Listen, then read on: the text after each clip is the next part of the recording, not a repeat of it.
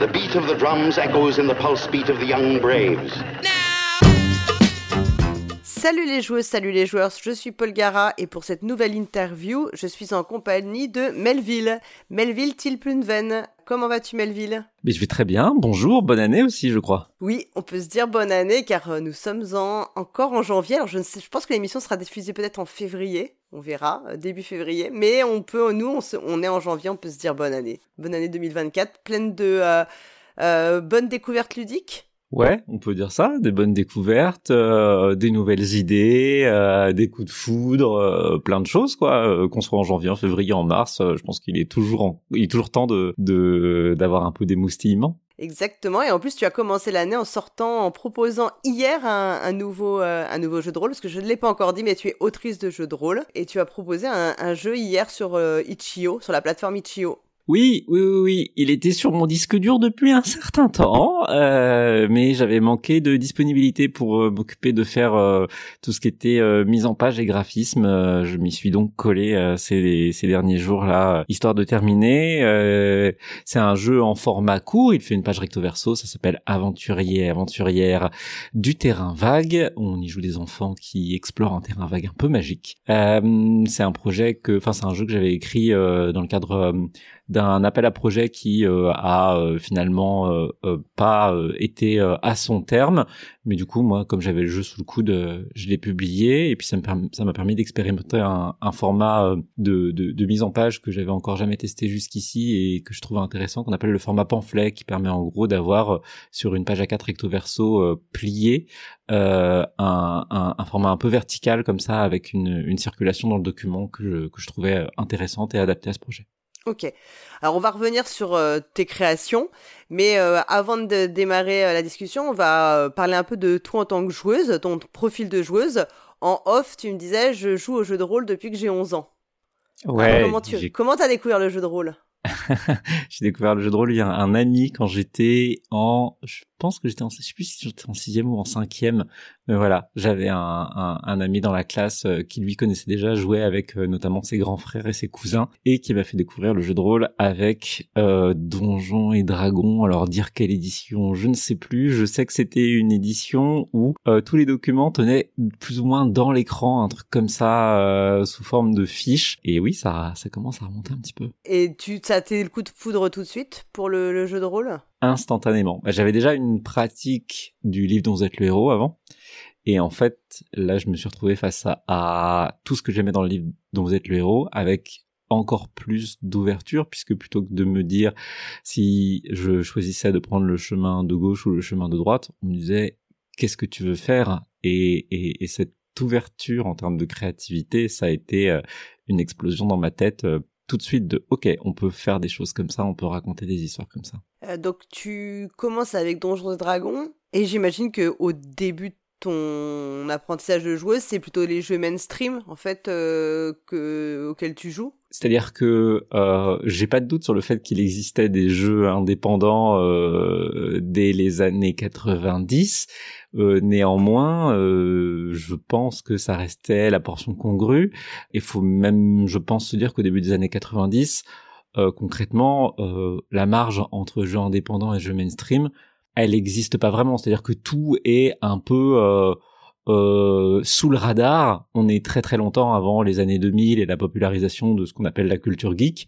Euh, donc c'est à ce moment-là, je crois que c'est assez difficile de faire une séparation entre jeux mainstream et jeux indépendants. Il n'y a pas un volume de publication suffisant pour que euh, pour qu'on puisse faire la différence et tout est un peu innovant puisque tout est un peu nouveau. Est-ce que tu veux dire c'est que de toute façon le jeu de rôle est encore confidentiel, enfin reste confidentiel suffisamment pour que de toute façon il n'y ait pas vraiment encore de de comment dire de grands euh, grandes licences ou de grandes de grands systèmes qui l'emportent même si on a toujours l'impression quand on parle du passé qu'on parle toujours de Donjons et Dragons un peu comme euh, enfin c'est toujours l'image qui en ressort en fait quand on repense aux années 80 90 euh. Bah oui parce que parce que c'est quand même le truc qui qui qui existe qui a existé avant les autres et qui a pris tout de suite beaucoup de place mais si on a un regard un peu euh, historique et, pas seulement américano-centré. On voit que par exemple, euh, euh l'œil noir, euh, qui est un, jeu allemand, euh, a une existence très forte en Allemagne déjà, me semble-t-il, à cette époque-là. jeu des cartes est déjà dans les années 90 en train de proposer d'autres choses, d'autres créations, d'autres formats qui se placent pas sous une étiquette indépendance, une étiquette qui est apparue quand même plus tard, je dirais ouais dans le courant des années 2000. Mm. Mais en tout cas, il y a, y a déjà des choses qui existent de droite et de gauche. Et puis dans les années 90, on a euh, l'appel de Cthulhu et Vampire notamment qui arrivent, qui vont être aussi euh, deux licences importantes aux côtés de Donjons et Dragons euh, pour proposer d'autres types d'histoires et d'autres d'autres endroits où centrer sa narration quoi. Et donc ce glissement, toi tu, tu l'as vu en fait donc progressivement. Comment toi tu t'as été amené à t'intéresser à d'autres systèmes, en fait, qui étaient peut-être, qui sortaient peut-être plus du classique qu'on a en tête quand on pense au jeu de rôle, c'est-à-dire euh, la fiche de caractéristiques ou de compétences et les jets de dés et le, le ou la MJ qui euh, a euh, un rôle peut-être un peu central, presque même te, parfois un peu fantasmé. Toi, c'est quelque chose que c'est une évolution que tu as vu, tu as vu ou pas sur, dans ta pratique? Oui, euh, c'est une évolution que j'ai vue. Euh, ça fait euh, déjà quelques fois que je mentionne le début des années 2000. Pour moi, il se passe quelque chose d'assez signifiant au début des années 2000. Euh, on a les premières publications PDF qui commencent à arriver, notamment en France, qui ouvrent euh, la possibilité à des créatrices et créateurs de proposer d'autres choses assez facilement sans avoir à passer par un circuit d'édition classique et notamment qui, qui nécessite pas les mêmes sélections, pas les mêmes frais de, de, production. Euh, moi, je sais qu'une découverte importante pour moi, ça a été le jeu Wushu de Simon Washburn, qui euh, propose des angles différents, notamment euh, l'idée que quand on décrit quelque chose en tant que joueuse, c'est ce qui se passe. Donc on décrit pas le fait de d'essayer de faire quelque chose, on décrit le fait de faire quelque chose. Et après, en fait, il y a un jet de dés qui qui va hum, comment dire, sanctionner les conséquences, mais pas le fait qu'on ait fait ou pas la chose. Et par ailleurs, c'est un jeu qui, en gros, propose de faire euh, euh, des films de kung-fu et qui met en place une mécanique où plus on décrit de détails, plus on décrit des actions euh, complexes et, et débridées, plus on lance de dés et plus c'est efficace dans le jeu. Donc en gros, on propose de faire l'inverse de ce que proposait de faire des jeux de rôle jusqu'ici, à savoir plus on donnait de détails, plus on essayait de faire quelque chose de précis, de détaillé, avec avec plein de choses, plus c'était compliqué et donc ça n'encourageait pas à beaucoup de narration de la part des joueuses. Euh, et Wushu prend le le, le, contre-pied total de ça. Il y avait il y avait déjà d'autres d'autres choses comme ça qui qui existaient de, de droite et de gauche et qui euh, qui m'ont marqué dans le OK, on peut raconter les choses un peu différemment. Et puis quand j'ai proposé des parties à des gens de mon entourage, j'ai vu des personnes qui étaient très, pour certaines, euh, réticentes, qui avaient beaucoup de mal, beaucoup de mal à sortir de l'idée de je vais pas raconter le fait que j'essaye de faire quelque chose, mais le fait que je fais mmh. quelque chose, voire même je vais raconter des choses qui n'appartiennent pas à mon personnage, genre comment euh, réagissent des figurants qui se trouvent autour, euh, et euh, par ailleurs d'autres personnes qui, elles, s'en emparaient en disant ah ouais, on peut faire ça, et d'un seul coup, ça explosait et ça proposait des parties tellement dynamiques, tellement riches, où il se passait tellement de choses. Moi, je, me suis dit tout de suite, ok, il y a un truc à creuser très très fort à cet endroit-là. Donc c'est un peu, je comprends de ce que tu expliques que c'est des, des jeux ou des systèmes dans lesquels on va finalement, le, c'est moins le MJ qui va raconter le cadre, le contexte, et on va laisser plus la, place aux joueuses aussi dans, la, dans, la, dans le récit et de finalement dans une construction collaborative euh, ce qu'on retrouve dans aujourd'hui beaucoup de tes jeux et euh, même dans tous tes jeux et puis dans les beaucoup de jeux des courants de ce qu'on appelle les courants plus indépendants. Tout à fait, le, le, le, meneur euh, devient plus une sorte d'arbitre que un compteur à proprement parler. Et alors, en fait, je donne cet exemple-là, mais par ailleurs, il se passe plein de choses dans plein de types de jeux. Moi, j'ai joué en club à la fin des années 90 et au début des années 2000, et c'était un club où on jouait beaucoup à Rêve de Dragon, par exemple.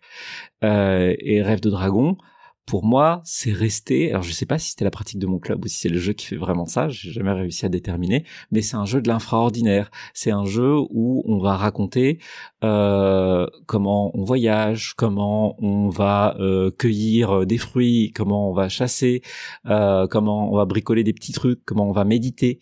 Il y a, y a des usages techniques et pratiques de ça. Il y a des règles pour à peu près tout, ce qui est souvent le reproche qui est fait à, à F de Dragon. Mais en même temps, ça propose justement parce qu'il y a les règles, on dit ok, on va explorer ce petit morceau de règle là et on, on, on joue avec ça euh, on joue avec les relations interpersonnages les euh, les l'affection et, et c'est aussi des choses qui vont marquer et qui restent présentes dans mes jeux de comment comment on joue ce truc qui est pas la grande aventure mais qui est un, un lien quotidien d'individus entre eux. Un peu les tranches de vie ce qu'on appelle des tranches de vie aussi de ouais. Ouais pour moi, dans Rêve de Dragon, il y a déjà en germe ces, trucs-là qui sont euh, qui sont tout à fait tout à fait présents euh, dans, dans, dans ce que vivent les, les voyageurs et les voyageuses. Donc donc voilà, il y a, il y a comme ça plusieurs jeux qui viennent s'agréger dans mon parcours ludique et euh, et qui et qui me permettent de d'imaginer d'autres choses. Et puis et puis dans les années 2000, il y a aussi un forum américain qui s'appelle La Forge, sur lequel moi j'ai pas beaucoup été, mais qui rapidement va influencer des Français.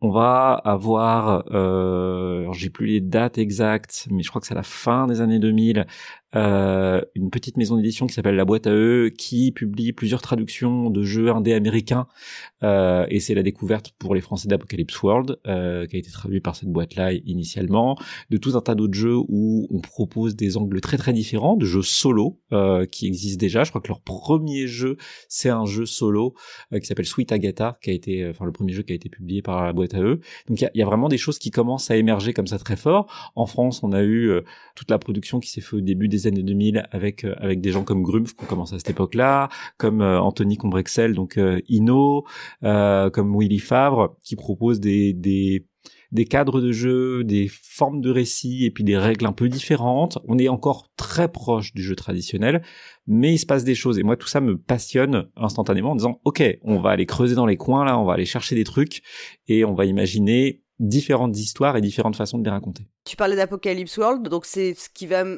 initier ce qu'on appelle le PBTA aujourd'hui, le système euh, Powered by the Apocalypse, donc euh, pro, propulsé, motorisé. En, gros, c'est un système qui est un peu maintenant devenu presque générique, qu'on réutilise euh, bah, un peu comme on a le système du, du D20. On va, c'est des, des, grands systèmes qui vont être réutilisés par beaucoup d'autres auteurs et autrices pour leur propre création. Pour toi, c'est vraiment un énorme tournant, c'est vraiment le, un gros tournant le PBTA dans le jeu de rôle? C'est ça qui a permis derrière d'arriver à des à des systèmes comme euh, bah, ceux ceux euh, ou euh, bah il y a des filiations assumées hein. elles sont elles sont identifiées. Donc je pense qu'effectivement il se passe des choses. Je dirais même qu'avant Apocalypse World alors j'ai pas les dates exactes en tête mais on a aussi des jeux de John Harper à commencer par un un jeu d'aventure spatial enfin plus ou moins spatial Lady Blackbird voilà. Où déjà John Harper formalise euh, l'expression play to find out, joue pour découvrir, où on ne joue pas pour raconter une histoire, mais pour découvrir ce qui va se passer, y compris de la part de la personne qui mène, parce que c'est un jeu à meneur, mhm. mais qui ne sait pas à l'avance qu'un cadre initial, des personnages prêts à jouer, euh, des enjeux en place, mais où le récit va vraiment se déployer au travers de la partie et ne va pas être l'exploration d'une intrigue euh, préalablement euh, définie à gros traits mm. par les par les gens qui, qui jouent les personnages. Et, et, et cet angle-là, ça change beaucoup de choses et, il est présent dans Apocalypse World, c'est-à-dire que on a les lignes de force dans Apocalypse World, mais on n'a pas des scénarios euh, préécrits. Oui. Ouais. Et, et, et, et, cette façon-là de raconter, où personne en amont de la partie ne sait ce qui va se passer. Pour moi, je, me dis là, ok, en, jeu de rôle, on est vraiment en train de faire, euh, de, raconter des histoires ensemble, et tout le monde va être surpris. Et moi, j'étais plus souvent en position de mener que de jouer euh, à l'époque. Et je me dis, ok, là, je vais pouvoir m'amuser parce que euh, moi, écrire des scénarios, c'est pas la partie qui m'excite beaucoup.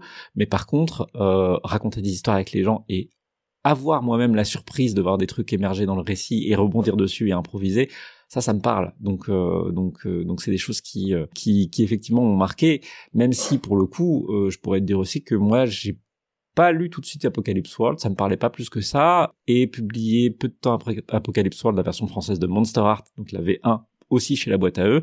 Moi, je suis tombé sur Monster Art un peu par hasard, pour le coup j'ai vu des extraits d'Apocalypse World qui m'ont raconté des choses, notamment le fait de dire le jeu de rôle c'est une conversation, qui est un truc qui reste très très présent dans ma dans ma tête quand j'écris encore aujourd'hui. Et puis avec Monster Art, je vois comment on raconte des histoires qui sont des histoires très très humaines, à nouveau sur des choses sensibles, sur des choses euh, euh, où on va explorer des thèmes pas forcément évidents et où c'est pas forcément la grande aventure, mais c'est aussi euh, un groupe d'individus qui essayent d'interagir et puis et puis aussi pas tellement un, enfin un groupe d'individus, oui, mais pas une bande, pas un gang, pas le pas le Scooby Gang, qui était un format qu'on avait beaucoup en jeu de rôle avant, c'est-à-dire le groupe de PJ qui va se confronter au monde. Et là, on a au contraire des formats de récits qui sont quasiment plus du, récit euh, du récit choral où en fait on va avoir plein de parcours individuels qui sont qui se croisent les uns les autres. Des choses qui étaient déjà, c'est ça, des choses qui étaient déjà déjà présentes dans certains jeux qui m'avaient euh, qui m'avaient bien bien parlé, euh, comme Remember Tomorrow, qui est un, un jeu euh, aussi traduit par la boîte à eux, qui est un jeu de cyberpunk, où pour le coup, euh, on avait vraiment cette sensation de, on voit des individus solitaires, mais qui vont se croiser les uns les autres et former comme ça une espèce de grande trame. Et moi, c'est un format cinématographique qui me parle, cette idée de dire, on n'a pas un groupe d'individus mais bien euh, des histoires individuelles qui, s'entremêlent et qui forment une espèce de grande toile comme ça. Et du coup, ces jeux-là permettaient ses angles, ses approches. Donc, donc très vite, je m'en suis rapproché et j'ai eu envie de creuser là-dedans, quoi. Ouais, tu parlais de Monster Hearts, qui est donc un jeu d'Avril Alder, dans lequel elle, euh, elle le dit hein, que c'est un hack. Enfin, c'est présenté souvent comme un hack d'Apocalypse World parce qu'elle va reprendre euh, les archétypes et puis les moves, hein, grosso modo. Je vais vraiment simplifier. Moi, j'ai eu l'impression, en fait, quand euh, quand j'ai commencé vraiment, parce que moi, je viens du jeu de rôle, ce que je disais mainstream, en fait traditionnel, parce que voilà, pareil, hein, j'ai commencé avec Donjons Dragons. C'était mon ma première ouverture sur le, jeu de rôle. Euh, et quand je commencer à m'intéresser, il y a très peu de temps finalement à tous ces jeux de rôle euh, indé, ce que j'appelle le jeu de rôle indé, où on va proposer des systèmes un peu plus différents et un peu plus qui paraissent plus expérimentaux quand tu viens du, du traditionnel, c'est que mhm. j'ai l'impression que l'accent il est mis bien sûr sur l'intrigue, mais vraiment beaucoup sur les relations, ce que t'expliquais, les relations interpersonnelles que tu vas créer. Et ces relations, le background des personnages, j'ai l'impression qu'il a autant d'importance que ce qu'on va vivre tous ensemble en fait. Est-ce que c'est une erreur de ma part ou c'est quelque chose que tu, ressens aussi? Non, moi c'est quelque chose que je ressens et qui fait sens pour moi, c'est-à-dire que euh, et m'étant par ailleurs frotté à, à, d'autres formes de narration, c'est un truc qui m'a, enfin, que, que, que je regarde avec, qui m'interroge dans le jeu de rôle depuis longtemps à savoir, on peut avoir des scénarios qui sont écrits et on ne sait pas quels sont les personnages qui vont parcourir ce scénario. Ça c'est le format traditionnel. Euh, il y a des scénarios écrits d'un côté, euh, des règles de jeu, euh, des joueuses et joueurs qui vont faire leurs personnages par ailleurs et et ensuite on essaie de mélanger tout ça et de faire fonctionner ça. C'est un truc qui paraît très absurde si on si on disait un roman, il y a une personne qui va écrire une intrigue pour le roman et puis quatre autres qui vont écrire chacune des personnages principaux du roman et après on va essayer de faire fonctionner l'histoire. C'est un peu bizarre quand on quand on quand on le regarde sous cet angle-là. Parce que l'histoire elle vient des personnages de leur récit de comment ils vont s'impliquer personnellement de pourquoi ils vont être impliqués personnellement. Et euh, c'est ça qui leur donne de la capacité d'initiative. Alors ça produit des effets euh, pour moi signifiants en jeu de rôle traditionnel parce que euh, du coup ça produit souvent des jeux à mission plus ou moins explicitement, euh, qu'on soit des agents d'une agence, qu'on ait reçu euh, un courrier euh, d'un oncle perdu depuis longtemps, qu'on ait vu une annonce pour aller visiter un donjon dans une auberge, mais c'est des jeux à mission, c'est-à-dire que il n'y a pas besoin que les personnages soient personnellement impliqués. Il se trouve que en termes de récit, je suis plus touché par des histoires où les personnages sont personnellement impliqués, où l'histoire elle vient des personnages au moins autant de l'intrigue générale, mais qu'en tout cas, les deux se connectent vraiment et que du coup, euh, il se passe des choses personnelles, intimes pour les personnages et, à fortiori un jeu de rôle, pour les gens qui les jouent. Pour avoir euh, joué un petit peu donc à ces jeux-là, enfin c'est vrai que souvent, t'as des retours comme quoi les, les joueurs et joueuses ne voient pas forcément quel va être l'enjeu, enfin ont du mal à comprendre l'enjeu puisqu'il n'y a pas de scénario fixe, il n'y a pas de grand méchant à, vaincre ou de, de, trésor à trouver, et que du coup ils ont du mal à comprendre quand est-ce que le jeu est fini, en fait, à quel moment ça s'arrête. Euh, ça, c'est comment tu pourrais répondre à ça en fait sur l'enjeu? Alors, les, les, les anglophones utilisent les termes plot driven et character driven pour euh, pour définir des ces typologies d'histoires. Plot driven, donc euh, des histoires qui sont structurées autour de l'intrigue. Ces histoires, effectivement, l'enjeu va être extérieur au personnage et où on va résoudre en trouvant le trésor, en battant le méchant d'une façon ou d'une autre. Et puis on peut avoir des enjeux aussi bah, intimes, internes, de euh, je veux retrouver un proche, de je veux faire la paix avec une personne avec qui je me suis fâché, de je je veux quitter une situation qui me qui me fait souffrir, euh, qui sont pour le coup des enjeux individuels. Alors effectivement, quand on part de ces enjeux-là pour raconter une histoire, pour produire des outils euh, ludiques qui permettent de raconter des histoires, euh, ben tout le monde va pas résoudre l'enjeu en même temps. contrairement à un trésor, tout le monde trouve le trésor en même temps, le trésor est trouvé, c'est super, c'est fini. Quand c'est des enjeux individuels, il y en a qui vont résoudre leurs enjeux à la moitié de la partie, aux deux tiers, à la fin, euh, mais on n'a pas forcément effectivement une résolution où à un moment tout le monde se dit ok la mission est remplie parce qu'il n'y a pas de mission par définition. Euh, donc ça crée quelque chose de plus diffus, de plus dilué, et euh, quand on est effectivement habitué à, à des enjeux, à des enjeux lié à l'intrigue et pas au personnage, effectivement, ça, ça donne un peu l'impression qu'on retire le sol sous nos pieds, quoi. Mais en réalité, les enjeux sont présents. C'est juste que on les cherche pas exactement au même endroit d'un point de vue créatif, euh, moi je sais que quand j'écris des jeux, j'essaye de mettre en place effectivement des outils dans la création de personnages qui permettent de placer des enjeux au niveau des personnages et qui permettent de, de, de dire aux joueurs et aux joueuses, ok, t'as des enjeux interpersonnels avec tel ou tel autre personnage, t'as des enjeux personnels à toi, des problèmes, des soucis, des trucs que t'as besoin de résoudre, et quelque part, c'est ça tes enjeux. Euh, ça passe, euh, ouais, dans, tu disais dans tes créations, notamment, tu as créé euh, plusieurs euh, jeux de rôle qui sont donc disponibles beaucoup en PDF sur la plateforme Itch.io. Il y a par exemple, tu as créé la tétralogie des couleurs de l'amitié, c'est ça? Oui. Qui est donc composé bah, forcément de quatre contextes. Je sais pas si c'est le bon terme. J'ai pas envie de dire. Euh, c'est pas vrai. C'est vraiment. C'est l'impression que c'est des contextes de jeu que tu proposes avec des personnages. D'ailleurs, je pense qu'il y a des fils entre les différents scénarios, entre les personnages, on peut en retrouver, qui sont euh, comment dire, coloré de façon très différente, parce qu'on a un qui se passe plutôt avec un groupe d'adolescents, qu'on peut imaginer quelque chose d'assez euh, joyeux et un peu insouciant, un autre où c'est plutôt des jeunes adultes qui vont faire un road trip, donc avec tout ce qu'on peut euh, mettre dans, notre imaginaire. Il y en a un qui est consacré au deuil, un autre aussi à la parentalité, donc c'est des termes très variés. À chaque fois, tu avais envie d'explorer justement des relations interpersonnelles très différentes Pour moi, le, le sujet, il est dans le nom de de la série. Pour moi, l'enjeu, c'était d'explorer euh, des liens d'amitié euh, dans différentes situations, des moments où ces liens d'amitié sont importants, où, on y accorde du temps et, euh, et de la considération. et effectivement, à différentes époques de vie, à dans différentes situations, dans différentes émotions. Donc il y avait effectivement l'envie de euh, l'envie de, de, proposer ça avec des personnages qui sont euh, guidé, c'est-à-dire que euh, il y a une création de personnages, on personnalise ces personnages, mais en même temps sur des canevas qui sont proposés, qui permettent d'avoir des, des humeurs, des ambiances, des caractères spécifiques pour chacun de ces personnages qu'on va retrouver quand même en, en pointillé. Euh, moi, je les considère comme quatre jeux. On peut vraiment jouer à chaque jeu individuellement. Effectivement, c'est quatre jeux qui utilisent les mêmes mécaniques de jeu, euh, mais je considère que euh, le récit proposé, les personnages proposés à jouer font intégralement partie du jeu euh, et que de ce point de vue-là, mm. effectivement, ce sont quatre jeux séparés.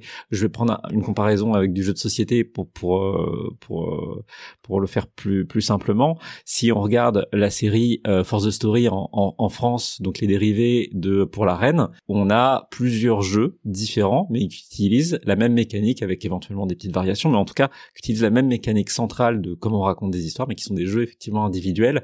Alors ils sont moins interconnectés que moi ce que je, ce que j'ai voulu proposer avec avec avec les couleurs de l'amitié, mais en tout cas c'est cette même logique de euh, chaque jeu est, est, fonctionnel individuellement, et en plus il en ressort une saveur particulière quand on, quand on joue aux différents jeux de la série.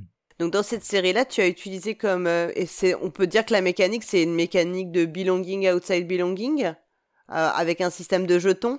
Tout à fait. Alors, euh, on va faire un peu de d'explication préliminaire pour pour nos auditeurs. Le canevas Belonging Outside Belonging, c'est un canevas qui a été imaginé par une créatrice américaine qui s'appelle Avery Elder, qu'on a déjà évoqué tout à l'heure parce que c'est la personne qui a écrit notamment euh, Monster, Art, euh, et qui l'a imaginé pour un jeu qui euh, s'appelle euh, Dream C'est un dérivé lointain de euh, Apocalypse World dans la mesure où euh, on va avoir euh, ce qu'on appelle des livrets de personnages qui, pour des gens qui viendraient du, jeu de rôle traditionnel, s'apparentent un petit peu à des classes de personnages, mais en, plus variés, en plus guidés, avec justement plus d'enjeux internes,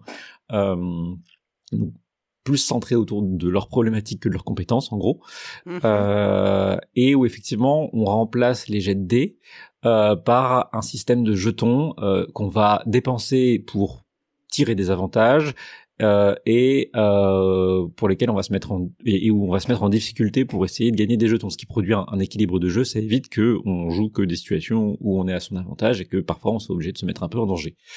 Euh, et donc oui, moi j'ai été chercher de ce côté-là suite à plusieurs discussions autour de ces mécaniques. Alors il se trouve qu'avant j'avais écrit un jeu euh, qui s'appelle Bois dormant, qui était déjà euh, tourné autour de cette structure que je trouvais intéressante. Euh, et là, j'ai pris des angles un peu différents, notamment sur l'usage de ce qu'on appelle les, les, actions, les, les moves en, en, anglais. Et notamment, euh, je voulais un angle fort sur des actions qui ne coûtent ni ne rapportent de jetons, euh, mais qui sont en gros les actions qu'on peut faire euh, n'importe quand mmh. et comment ces actions caractérisent notre personnage et comment à travers ces exemples de ce personnage là en général il fait ci ou il fait ça. Si tu sais pas quoi faire avec fais ça ou ça et ça va correspondre à euh, son style. Et euh, j'ai voulu centrer très fort autour du fait que l'économie de jetons elle est pour le coup euh, assez sporadique dans dans, dans la série des, des couleurs de l'amitié. C'est pas un enjeu très fort. L'enjeu il est autour de, de cette proposition d'action de ok tu peux jouer le personnage et si tu vas jouer ces actions là eh ben tu vas vraiment lui donner un caractère. Les autres vont le reconnaître tout de suite et tu vas pouvoir agir. Et puis, euh, et puis voilà, j'ai voulu jouer un peu autour de cette mécanique en, en, rajoutant des actions différentes, des actions genre une action qu'on ne fera jamais, qui montre les mm. blocages parce que ça tourne beaucoup autour du euh, on voudrait faire des choses qu'on n'arrive pas à faire, on n'arrive pas à pleurer, on n'arrive pas à, à, à, parler de trucs un peu difficiles, euh, on n'arrive pas à s'autoriser à sortir du chemin déjà défini. Enfin voilà, c'est aussi comment ces personnages ils sont tous un peu dysfonctionnels, ils ont tous bah, ils trimballent tous leur bagage, leur casserole quoi, et comment c'est le fait d'être ensemble qui les aide à à, à, à exister et à, à, à surmonter les limites des uns des autres. Euh, tu parlais euh, aussi juste donc de Bois dormant. Bois dormant, c'est aussi donc c'est ton ouvrage précédent, ce qui parle, euh, enfin ton ta création précédente, pardon, qui parle en fait d'une communauté qui est isolée du, du reste du monde parce qu'ils sont atteints d'une maladie bah, comme son nom l'indique, qui les endort, c'est ça? Et une partie des les joueurs et joueuses doivent euh, veiller sur ceux qui dorment, c'est ça? Je vais, je, vais, je vais donner le contexte quand même. C'est un jeu que moi j'ai commencé à écrire en 2018, donc euh, ça ne surfe pas sur la vague du Covid, mais il se trouve que vu les temps de publication, il est sorti en 2020 et c'était un peu bizarre pour moi.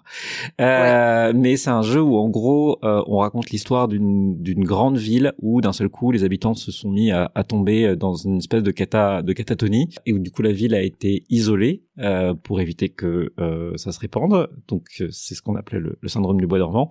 Et on joue des gens qui sont restés dans la ville, qui sont ce qu'on pourrait appeler des porteurs sains, en tout cas des gens qui eux ne se sont pas endormis et qui vivent dans cette ville depuis plusieurs années, ville coupée du monde et qui du coup, loin de tout, ont refait société ensemble c'est mon post-apo à moi. Euh, c'est un post-apo qui dit que euh, face à des situations extrêmes, on n'est pas obligé d'imaginer que les individus vont se tirer dans les pattes et euh, essayer de garder toutes les ressources pour eux et que peut-être ils arrivent à survivre en s'entraidant et en apprenant à fonctionner ensemble. C'est un post-apo où on propose à jouer que des profils de personnages qui ne sont pas des combattants. Donc on peut jouer des DJ, des graffeurs, des jardiniers, des bricoleurs, mais enfin on ne joue pas des combattants. Et euh, où euh, on, on, raconte les histoires de comment des individus qui par ailleurs peuvent être un peu cassés, un peu abîmés, parce que c'est des circonstances de vie difficiles, essayent de coexister, essayent de coexister avec les individus d'autres euh, communautés dans dans la ville avec essayer de prendre soin effectivement de tous ces gens qui sont endormis parmi lesquels il peut y avoir certains de leurs proches. Coexister avec la nature qui s'est euh, qui s'est déployée euh, pleinement en l'absence de, de, de grosses contraintes. Et euh, et voilà ouais comment c'est un contre-champ à des récits apocalyptiques très violents et assez virils je trouve. Là comme tu le décris moi je l'ai je n'y ai pas encore joué. Je trouve que c'est un jeu qui, qui est porteur d'un message politique hyper fort, puisque quand tu dis c'est prendre à contre-pied, c'est c'est appuyer sur l'idée de de la de vraiment ce qu'est une communauté et de ce qui fait du sens à l'humain en fait euh, du fait que on peut c'est pas parce que c'est pas la loi ou l'ordre ou l'État qui nous impose d'être euh, de prendre soin les uns des autres et d'être dans un système de solidarité. En réalité c'est l'être humain qui est porteur qui doit être porteur de cette solidarité. Enfin je, le prends un peu comme ça parce que finalement même quand il n'y a plus d'ordre, il n'y a plus d'ordre établi, il n'y a plus de loi, de règles euh, qui se sont imposées, tu, toi tu faisais cette proposition de dire non, on peut se comporter différemment et on peut effectivement ne pas sombrer dans le truc très violent ou euh, loi de la type loi de la jungle, qui sont les représentations assez classiques du post-apo. Ouais, dans la jungle, les animaux s'entretuent pas tous continuellement. Bah très loin de là, c'est vraiment une image très bizarre qu'on a qu'on a créée avec un récit que je trouve. Enfin, quand on prend deux minutes pour euh, pour le regarder de près, ça tient pas très bien debout. Euh, quand je décris Bois dormant aux gens, je leur dis euh, c'est un mélange entre La Belle au Bois dormant et la ZAD. Euh, voilà où ça se situe politiquement. Euh, il y a il y a cette idée que effectivement à la fin, si on veut pas mourir seul, faudra bien qu'on vive ensemble. Euh, et, euh, et que ce... Alors, je dis pas que c'est facile. Il y a plusieurs personnes qui ont écrit le jeu comme un jeu euh, positif, joyeux et tout. Je crois pas que ce soit le cas. Les, les personnages euh, traversent vraiment des trucs durs euh, et ont pas forcément des relations apaisées les uns avec les autres, mmh. euh, comme dans un groupe d'individus, n'importe lequel. Ça veut pas dire qu'ils s'entretuent. Je crois pas que ce soit ou qu'ils se qui se mettent sur la tronche. Je crois pas que ce soit euh, l'éventualité systématique euh, d'interaction entre des individus, même dans des conditions difficiles.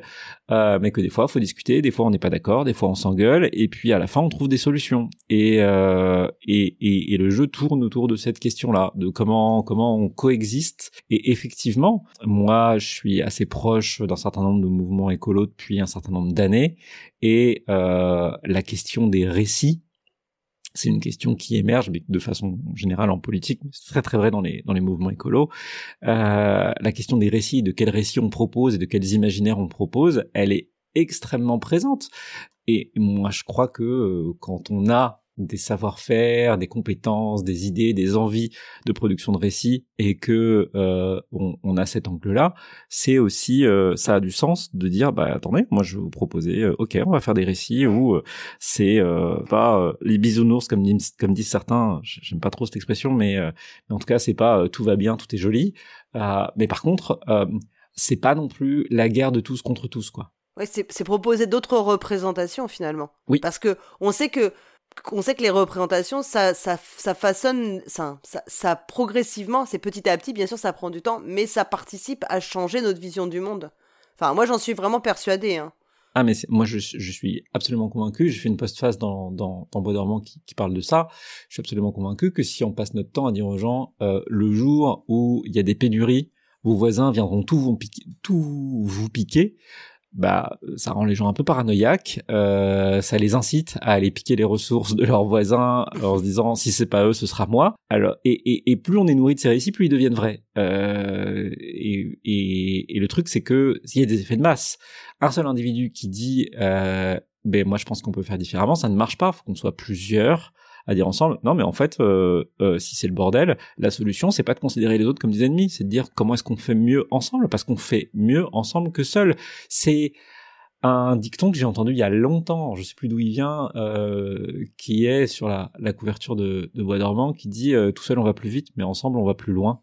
Euh, moi, je suis mm. assez convaincu de ça et euh, je pense que ça se traduit en récit. Euh, je sais pas à quel point ça peut avoir l'air naïf pour des gens, mais pour moi, c'est très très pragmatique en réalité et, et c'est pas ouais non c'est pas naïf c'est pas dire les gens sont par nature sympas je crois pas à ça par contre je crois qu'effectivement c'est un bon calcul de se dire que le conflit c'est très énergivore et que on a intérêt à coopérer autant que faire se peut euh, parce que ça, ça, c'est une garantie de survie. Un autre de tes jeux, c'est euh, l'insurrection, qui est aussi un jeu politique, qui est sorti euh, juste avant ou au début de la réforme des retraites.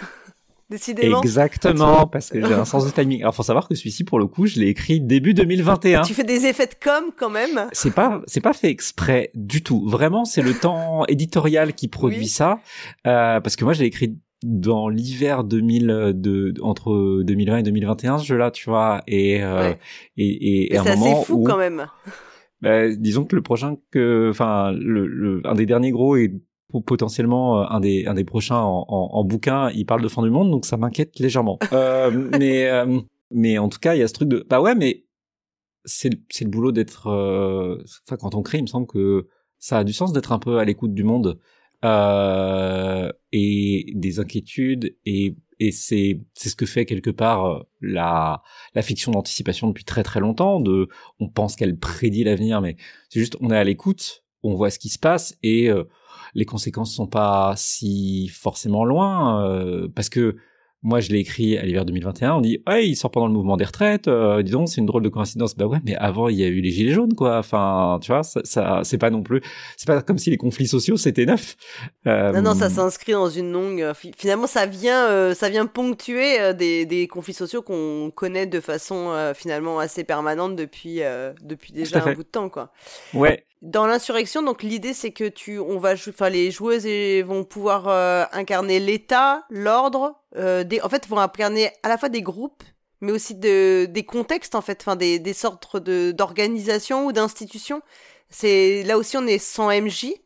Oui, on continue à tourner autour de l'idée du, du canevas donc euh, belonging outside belonging. Dans ce canevas-là, on propose aux joueuses d'incarner simultanément un personnage et euh, une partie du contexte de jeu, euh, une partie du décor, si on veut. Donc, en gros, le travail que fait le meneur habituellement de faire tout le décor, là, on le sépare en grandes thématiques et on donne une thématique à chaque joueuse. Ça, c'est ce qui se passe dans euh, dans, dans ce canevas-là par défaut, et elles jouent en alternatif, en gros, leur personnage et, euh, et, et donc cet élément de cet élément de contexte, cette thématique. Euh, et j'ai voulu essayer de faire un jeu où plutôt que les joueuses jouent les deux, euh, parce que j'avais aussi repéré que pour un certain nombre de personnes c'était difficile de sauter de l'un à l'autre continuellement.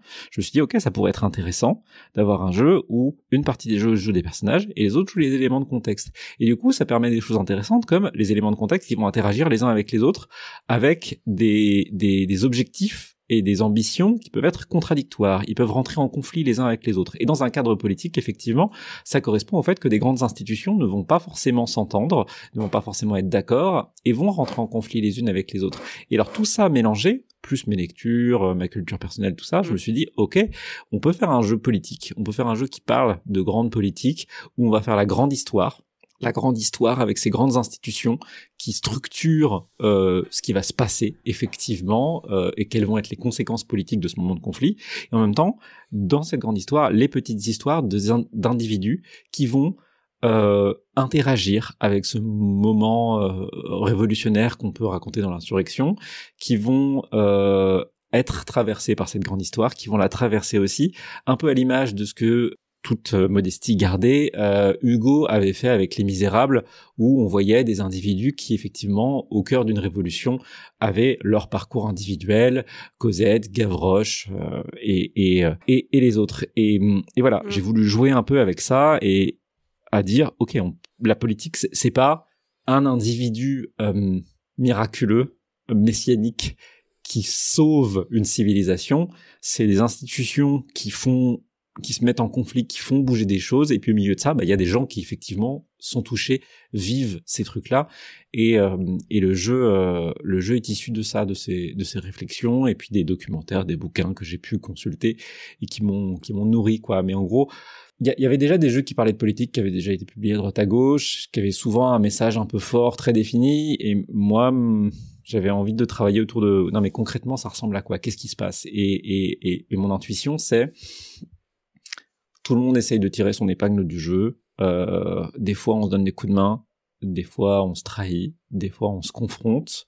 Il se passe des choses au niveau institutionnel. Il y a des gens qui vivent des trucs. Tout ça, tout ça fait histoire. Tout ça fait récit. J'ai l'impression, peut-être à tort, hein, que dans le jeu, dans les jeux de rôle euh, indépendants, il y a plus de volonté de mettre en avant des thématiques qui sont plus pas compliquées, mais en tout cas qui sont peut-être euh, moins euh, évidente, bah, comme euh, parler vraiment de façon euh, frontale de politique, même si on peut dire tout est politique, il y a toujours de toute façon des, aspects politiques dans, toute œuvre. aussi parler de bah, des relations plus de l'intime. Je trouve que l'intime est plus exploré que dans le dans le jeu de rôle traditionnel. même la romance, c'est des sujets qu'on voit moins dans le jeu de rôle traditionnel. Est-ce que tu trouves que le jeu de rôle traditionnel, il est vraiment en retard là-dessus ou c'est peut-être une mauvaise mauvaise vision de ma part? Pour moi, c'est pas une question de retard, c'est une question commerciale.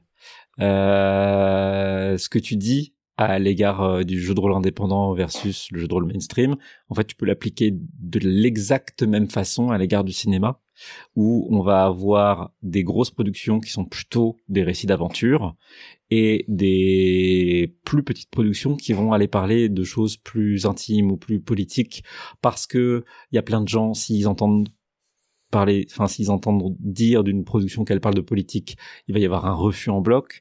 Il y a des, il en, il en va de même, il en va de même pour l'intime. L'aventure c'est valorisé. Il y a un côté, euh, j'ai suffisamment de problèmes dans ma vie, euh, là j'ai mm. besoin d'évasion ce que je comprends et respecte hein, euh, par ailleurs.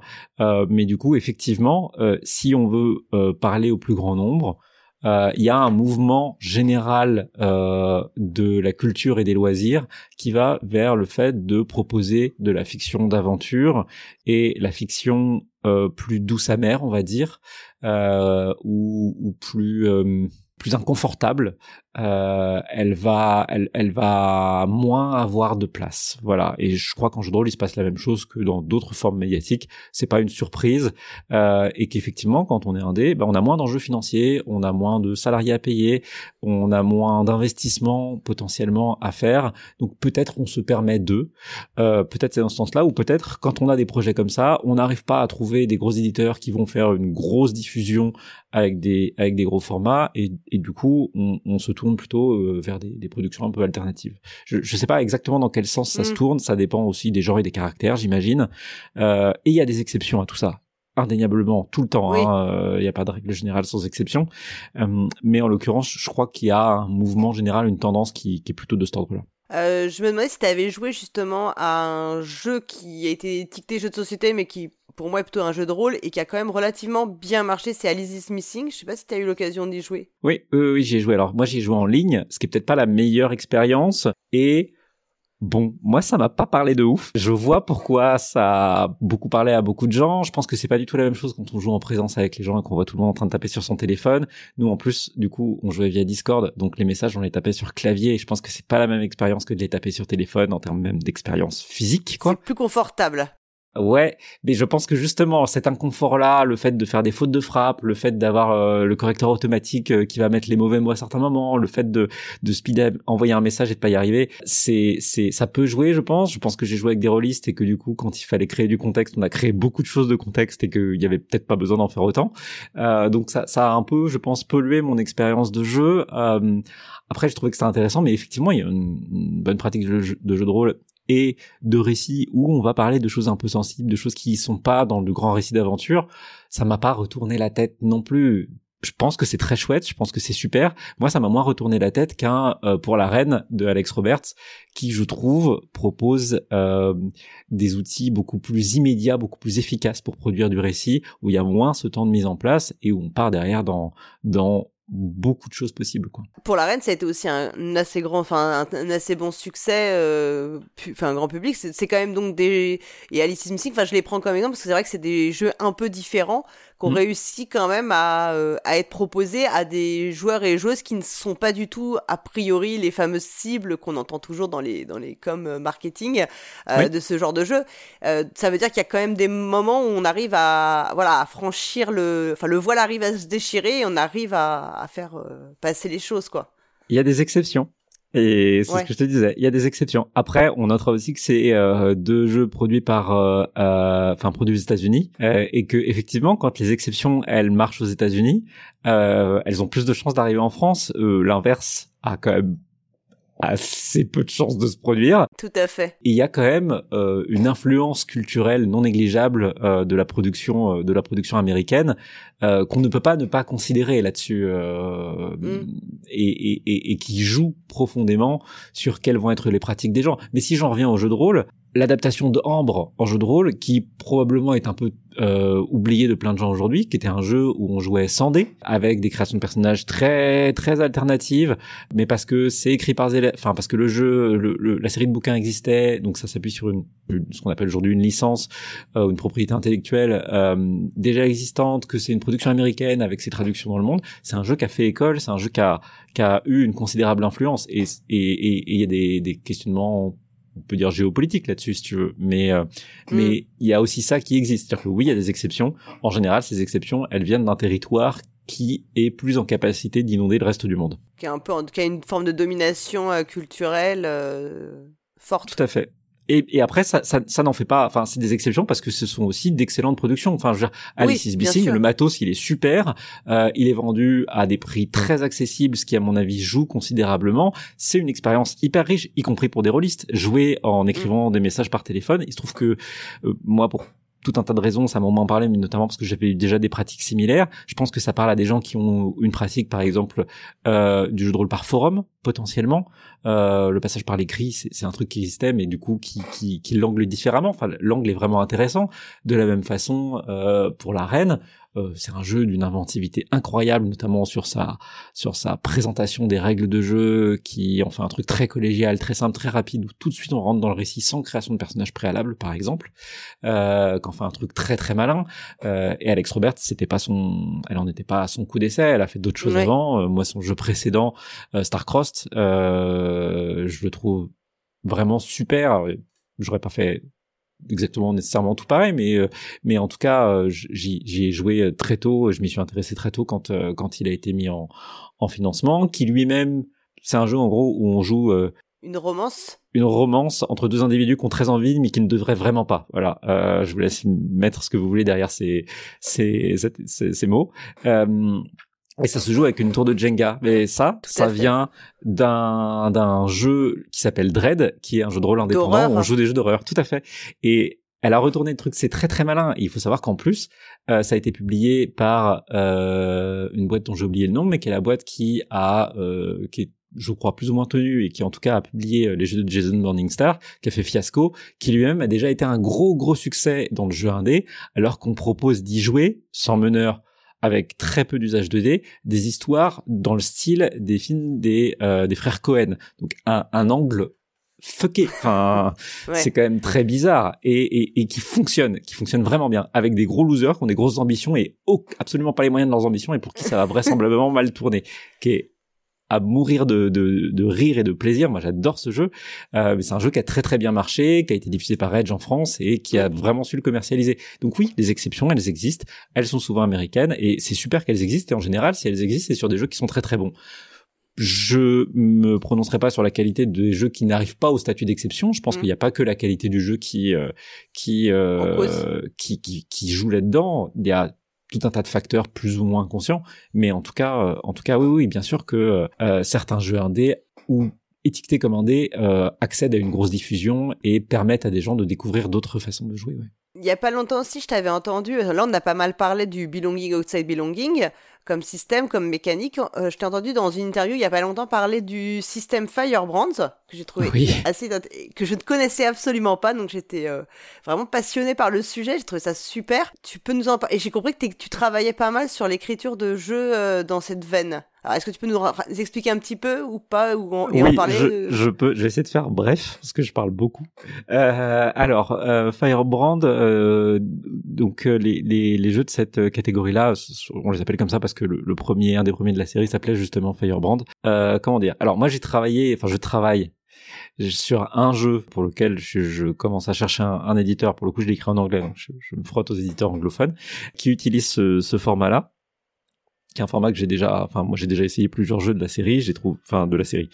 Dans ce format-là, je les trouve très très intéressants. Grosso modo, c'est un jeu où on va proposer différents types de scènes, euh, des retrouvailles, des batailles, euh, des duels, des poursuites, et chacun de ces types de scènes est un mini-jeu en soi avec ses propres règles. Alors c'est des règles en général assez simples, assez accessibles, qui tiennent sur une double page, euh, enfin une double page à 5, une page à 4 quoi, et qui sont plutôt des règles de dialogue de comment on raconte cette scène-là ensemble, euh, notamment en piochant des, des, éléments dans des listes en disant ok il se passe ça je prends cet élément dans la liste qui dit il se passe ça il se passe ça il se passe ça comment est-ce que tu réagis à cette situation? Et euh, je trouve que c'est ça produit des choses très cinématographiques, c'est c'est c'est très amusant, euh, c'est c'est une autre façon de raconter les les histoires qui moi m'a m'a beaucoup excité.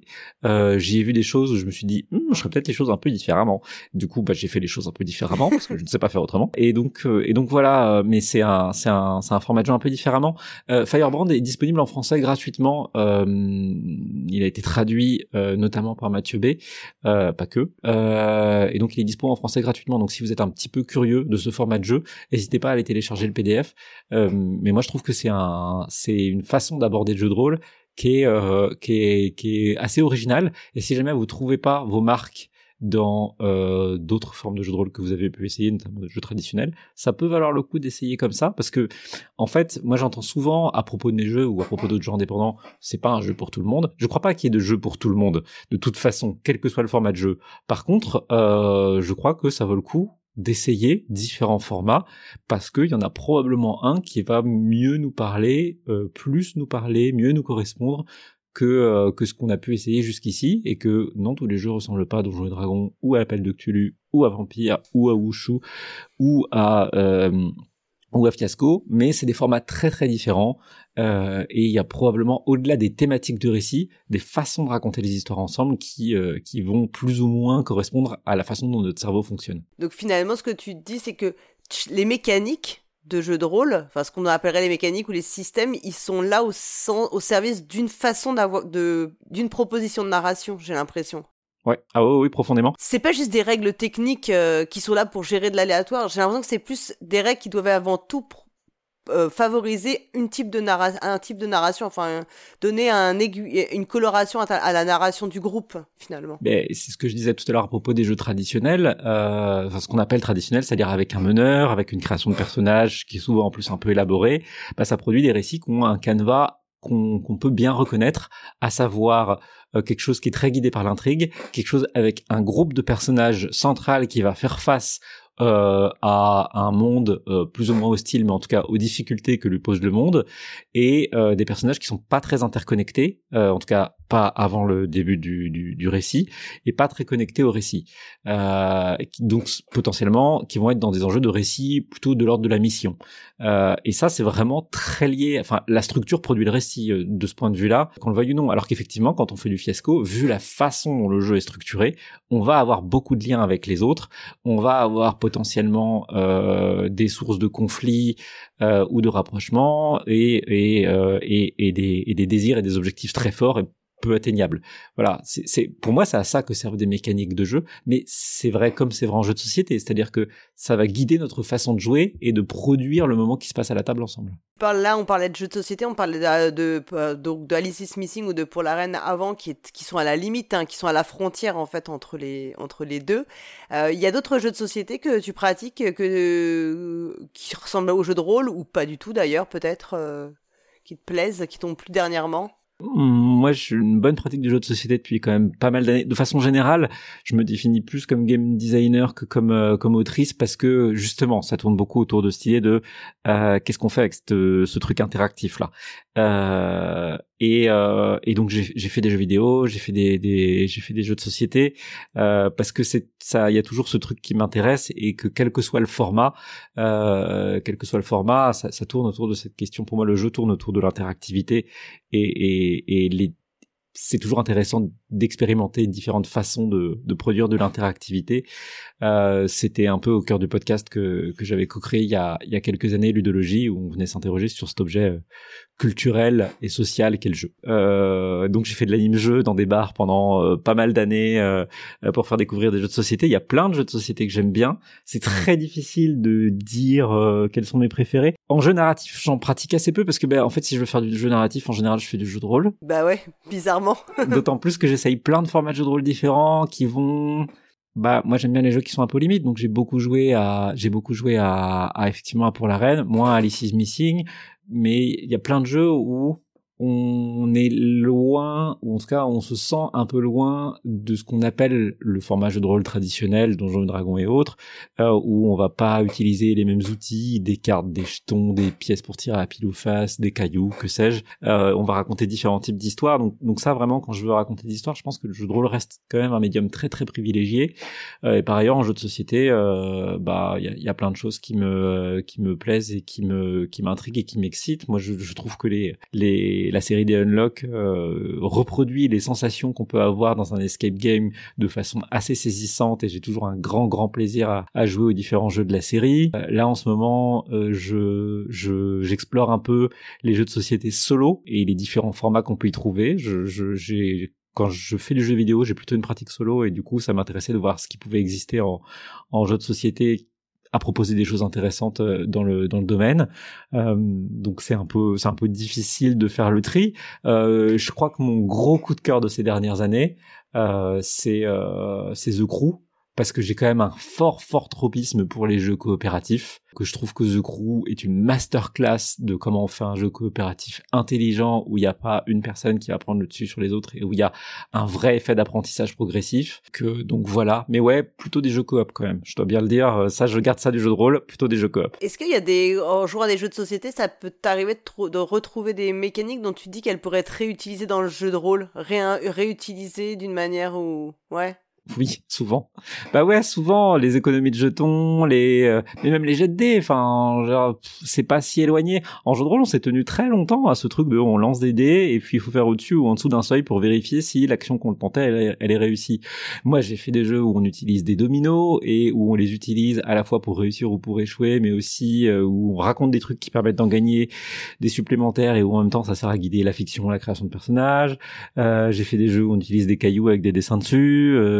Euh, dans, dans le dernier que je viens de sortir, là, on utilise des, des, un jeu de 54 cartes qui sert à la fois de, de, de monnaie, si on peut dire, dans le jeu pour réussir ou, pas des actions, et qui en même temps sert à définir un espace qui serait de l'ordre de l'exploration de donjon.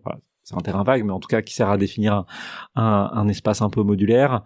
Euh, dans, dans, dans le jeu inspiré de, de Firebrand que j'ai écrit, il y a plein plein de mini-jeux, il y en a qui utilisent des, il y a, il y a, des mini-jeux où on fait des châteaux de cartes, voilà. Genre à un moment, moi ce qui m'intéresse à nouveau, comme c'est l'interactivité et que je vais chercher dans plein plein de domaines, euh, un peu à l'instar de mon camarade comme Martin, euh, bah, nous ce qui nous intéresse, euh, c'est de dire, ok, on peut travailler avec des objets différents et tester des trucs différents. Lui, il a fait un jeu de réalité alternative où on joue avec des Mikado. Je trouve que c'est une excellente idée. Euh, ce qui est important, parce que moi quand j'avais sorti donc au marge du pouvoir qui est un jeu où on joue avec des dominos la réaction de beaucoup de gens c'était ok quand est-ce que tu fais un jeu avec des Mikado? Alors il se trouve que comme l'a fait avant que je ne le fasse.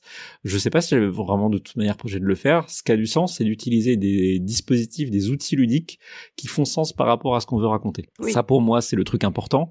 Et après euh, je crois que le travail d'une personne créative, c'est de sortir de ses idées toutes faites pour dire attends, je veux raconter ça, qu'est-ce que je pourrais utiliser auquel j'aurais pas pensé comme ça instantanément, mais comment je peux imaginer d'utiliser des supports, des outils différents pour raconter ce truc-là de façon pertinente. Et ça fait des Alice Missing où on utilise son téléphone pour envoyer des messages parce que ça marche pour raconter des trucs ensemble euh, avec des individus qui sont séparés, qui essayent de rester en contact euh, et, et, qui en même temps parlent aussi du monde contemporain. Il y a quelque chose d'autre que tu veux ajouter? Ou tu penses qu'on a fait un bon tour d'horizon euh... Je parle déjà beaucoup trop. Je sais que je pense qu'on pourrait parler des heures encore. Hein. euh, non, non, j'ai rien de spécial à ajouter. Enfin, voilà. Je, euh, si je peux donner un conseil aux gens, bah ouais, jouer à des trucs et puis jouer à des trucs où vous savez pas trop quoi en penser ou qui vous paraissent un peu bizarres, vous risquez de faire de jolies découvertes. Soyez curieux. Ouais. Il faut être curieux. Ouais. Moi, je trouve que c'est un, un joli défaut, il paraît. On est d'accord. Ben, merci beaucoup Melville en tout cas. Merci à toi. Et puis euh, merci aux auditeurs et auditrices de nous suivre et euh, à bientôt j'espère. Salut Au revoir.